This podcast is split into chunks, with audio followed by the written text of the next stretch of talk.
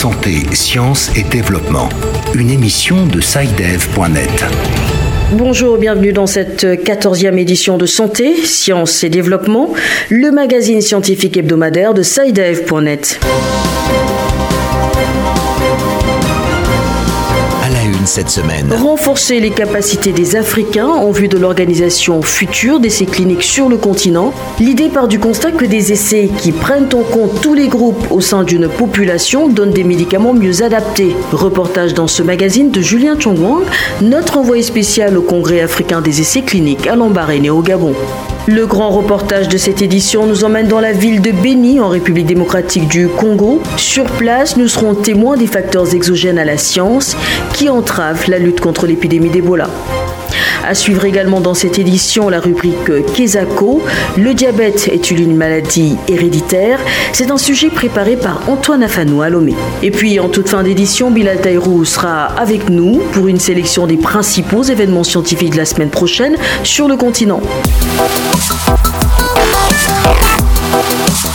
La science au service du développement. Mais avant, voici une rapide synthèse de l'actualité scientifique de la semaine écoulée en Afrique. C'est avec vous, Hamzat Fassassi. Science Express. Les autorités de la République démocratique du Congo ont commencé la semaine dernière à utiliser un deuxième vaccin pour lutter contre le virus Ebola. Jusqu'à 50 000 doses de vaccin seront administrées dans deux districts sanitaires de la ville de Goma, selon Médecins sans frontières qui assiste le ministère de la Santé de la République démocratique du Congo dans la mise en œuvre du déploiement. Et toujours au sujet d'Ebola, le président congolais Félix Tshisekedi a estimé à Berlin que l'épidémie de fièvre hémorragique qui a fait plus de 2000 morts dans son pays devrait être éradiquée d'ici à la fin de l'année. Aujourd'hui, nous pouvons dire avec satisfaction que l'épidémie est éradiquée dans le nord et le sud Kivu. Il reste encore quelques cas du côté de l'Ituri, a-t-il ajouté. L'OMS et l'Agence internationale de l'énergie atomique ont travaillé sur une nouvelle technique de stérilisation des moustiques, notamment les moustiques tigres. Des tests à grande échelle vont être lancés dans une vingtaine de pays l'an prochain pour éradiquer la dengue, le zika et le chikungunya. La technique est à quelques nuances près similaire à celle qui est en cours au Burkina Faso dans le cadre du projet Target Malaria. On élève des moustiques mâles en grande quantité, on les irradie pour les rendre stériles, puis on les relâche au sol ou dans les airs par des drones pour qu'ils remplacent les autres mâles au moment de la reproduction. Résultat des courses, plus de descendance, donc plus de moustiques et plus de maladies. Du 10 au 14 novembre dernier s'est tenue à Lambaréné au Gabon l'édition 2019 du Congrès africain des essais cliniques. Les essais cliniques sont des tests qu'on fait subir à des médicaments en les administrant à des groupes de personnes afin de vérifier leur efficacité avant leur mise sur le marché. Ce congrès, qui en est à sa deuxième édition après celle de 2018, s'est déroulé sous le thème L'essai clinique en Afrique subsaharienne, défis ou opportunités. Envoyé spécial à Lambaréné, Julien Chongwang. Ce congrès trouve sa justification dans un constat sans appel. Seliji Togdabe Agnandis, directeur au Centre de recherche médicale de Lambaréné au Gabon, CERMEL. Le diagnostic est, euh, il est extrêmement rude. Les Africains, on ne va pas dire seulement les États, les Africains en général, sont complètement détachés de la réalité de, de produire leurs biens de santé. Aussi est-il question d'encourager l'Afrique à s'impliquer dans les essais cliniques et à y participer, afin de s'assurer que les médicaments vendus sur le continent sont efficaces sur les Africains et contre les pathogènes de souche africaine. Dans cette perspective, les autorités de régulation appellent à se conformer aux exigences réglementaires. Edwige Okouyi, directeur du médicament et de la pharmacie au ministère de la Santé du Gabon. Dans le monde entier, il y a des réglementations pharmaceutiques. On ne vient pas dans un pays pour faire de la recherche sans pour autant travailler avec les autorités nationales. Toute firme pharmaceutique qui se respecte obéit à une réglementation. Le congrès de Lambaréné a aussi souligné le rôle central des sciences sociales dans la réalisation des essais cliniques.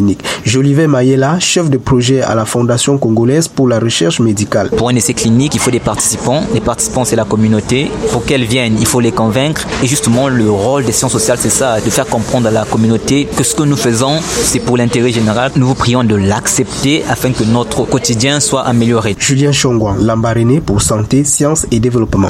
Au Mali, les sachets d'emballage classiques nuisent gravement à la santé du bétail. Dans un rapport, un vétérinaire malien, Amadou Ousmane Traoré, a expliqué comment le cheptel national paye un lourd tribut aux sachets plastiques. Un point cependant a retenu l'attention des observateurs.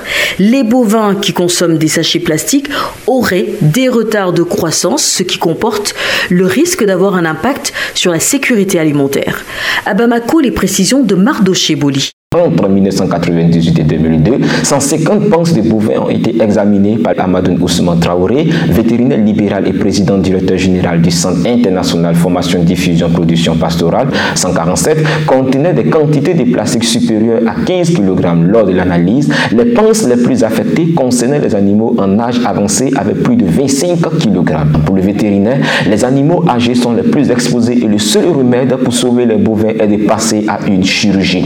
L'étude apportés sur les sachets d'emballage classique, les sachets de reconditionnement des produits alimentaires. Il s'agit aussi des sachets de lait, corps de plastique, restes de tissus et des bouts de chaussures plastiques nu-pieds. Ces sachets nuisent, selon le chercheur, gravement à la santé du bétail au Mali. Pour confirmer la présence des sachets dans le ventre de l'animal, un diagnostic clinique est nécessaire. Le Centre international formation, diffusion, production pastorale œuvre depuis plus de 20 ans pour sauver le cheptel national des dangers liés à l'environnement.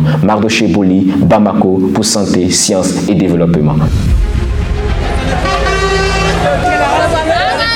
L'économétrie, c'est l'utilisation des mathématiques et de la statistique euh, dans les analyses. Il y a plusieurs gens qui disent qu'ils ont, euh, ont été harcelés par leurs professeurs. Les scientifiques auront fait leur travail, à produire du savoir format. La maladie à virus Ebola continue de faire des ravages dans l'est de la RDC. Selon un rapport du ministère de la Santé, 3167 cas confirmés de malades ont été notifiés au 5 novembre 2019. 2073 personnes confirmées positives ont trouvé la mort. C'est la pire épidémie jamais enregistrée dans le pays depuis l'apparition de la maladie en 1976. Parmi les causes de cette persistance, la résistance de la population dans un environnement de conflit armé. Autre cause évoquée par la société civile locale, les sectes religieuses. Reportage de Richard Pitoua à Bounia, dans la province de l'Iturie, d'où est partie cette nouvelle vague d'épidémie d'Ebola. C'est dans une forêt équatoriale où il pleut pratiquement toute l'année que ces virus réapparu. En fait, dans une vaste zone habitée entre autres par des pygmées, à cheval entre deux provinces, celle du Nord Kivu et celle de l'Ituri, en proie à plusieurs groupes armés et miliciens. Tout ceci rend difficile l'accès des équipes de la riposte pour atteindre les malades ou encore les personnes mortes de virus et rompre ainsi la chaîne de transmission.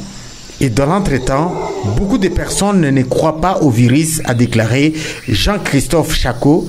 Il est expert de la Direction nationale de surveillance épidémiologique en République démocratique du Congo, en même temps coordonnateur de la riposte dans la province de l'Itourie.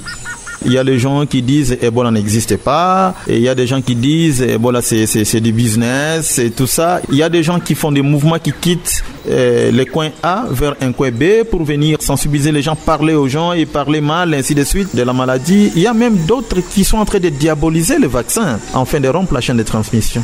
Tous ces gens, toute cette population n'étant pas informée, quand par exemple ils commencent à faire des signes, ils s'éloignent encore davantage et ils s'enfoncent dans les carrés miniers. Et c'est là où ils vont mourir. Et en mourant, ils vont contaminer les autres personnes. Autre problème soulevé par la société civile, c'est la présence des sectes religieuses qui prêchent contre les vaccins. Pour elles, le Bola est un esprit maléfique et qu'il faut chasser par la prière. Nous avons rencontré un fidèle au niveau du centre de traitement Ebola de Manguina. Il a été sauvé de justesse. Il évoque ici pourquoi il militait contre l'Ebola. Il l'a échappé et lui-même est désormais prêt à rejoindre l'équipe de la riposte. Ebola moi, je disais que l'Ebola est une possession démoniaque, car ça tuait la population rapidement et en masse. Je n'avais jamais cru que c'était une maladie à virus, et j'étais le grand résistant aux agents de la riposte, un opposant farouche. Je ne tolérais même pas le voir parler de l'Ebola à ma présence. C'était comme si on me parlait de monstres, de prédateurs. Je ne voulais pas les écouter parler d'Ebola à côté de moi, mais je les remercie car ils ont pris soin de moi et m'ont guéri. Aujourd'hui, je comprends que l'Ebola est une maladie qui existe. J'ai beaucoup souffert avec une douleur atroce. J'étais un homme mort. Actuellement, la République démocratique du Congo fait face à deux virus qui circulent, le virus Ebola Zahir et celui du type Bundibudio. Richard Pitoua, Bounia, pour Santé, Sciences et Développement.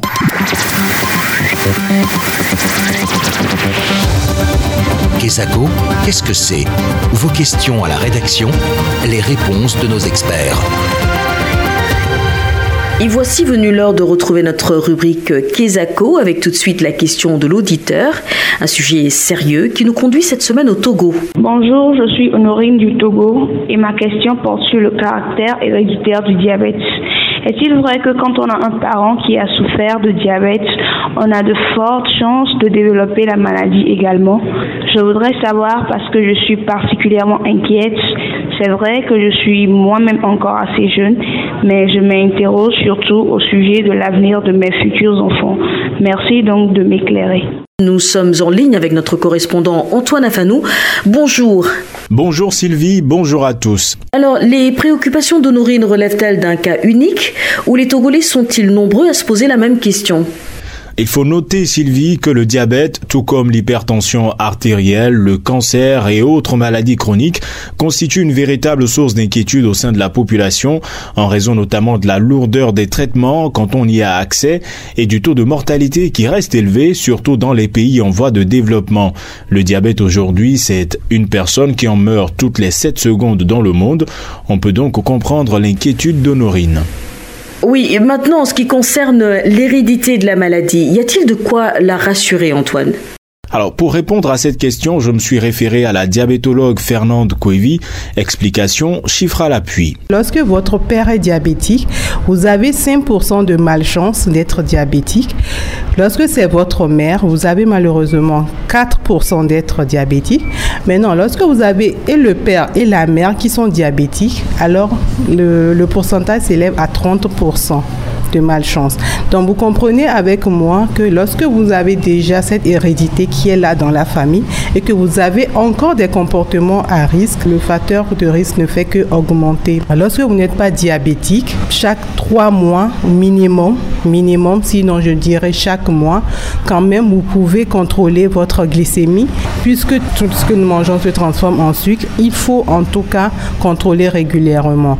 Maintenant, lorsque vous êtes diabétique et que vous êtes sous traitement, c'est-à-dire sous insuline, là, en ce moment, au moins chaque semaine, vous devez contrôler votre glycémie. Et au-delà, Sylvie, de ces précautions énoncées par Fernande Coevi, la diabétologue, les spécialistes conseillent pour prévenir le diabète de manger moins gras, moins sucré, moins salé, beaucoup bouger et consommer plus de légumes et de fruits, notamment la banane, pour garder le sourire. Merci Antoine, je rappelle que vous étiez en ligne de Lomé au Togo.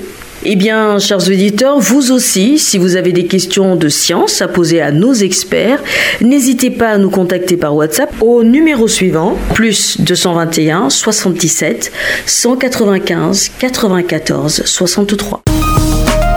L'agenda. Entre-temps, Bilaterou nous a rejoint en studio pour nous donner le programme scientifique de la semaine prochaine sur le continent. Nous pouvons marquer à l'agenda scientifique cette semaine le deuxième forum galien Afrique qui se tiendra les 25 et 26 novembre 2019 au King Fat Palace à Dakar, au Sénégal. Le forum est d'envergure internationale et accueillera des experts scientifiques, des personnalités politiques et des récipiendaires du prix Nobel de médecine et de paix de tous les continents. Il est à noter qu'il sera procédé lors de ce forum au lancement officiel du prix Galien Afrique qui, à partir de 2020, sera décerné chaque année. Ensuite, nous avons les journées scientifiques et portes ouvertes de l'université Joseph Kizerbo à Ouagadougou. Ce sera du 28 au 30 novembre et sous le thème Responsabilité sociétale des établissements d'enseignement supérieur et de recherche.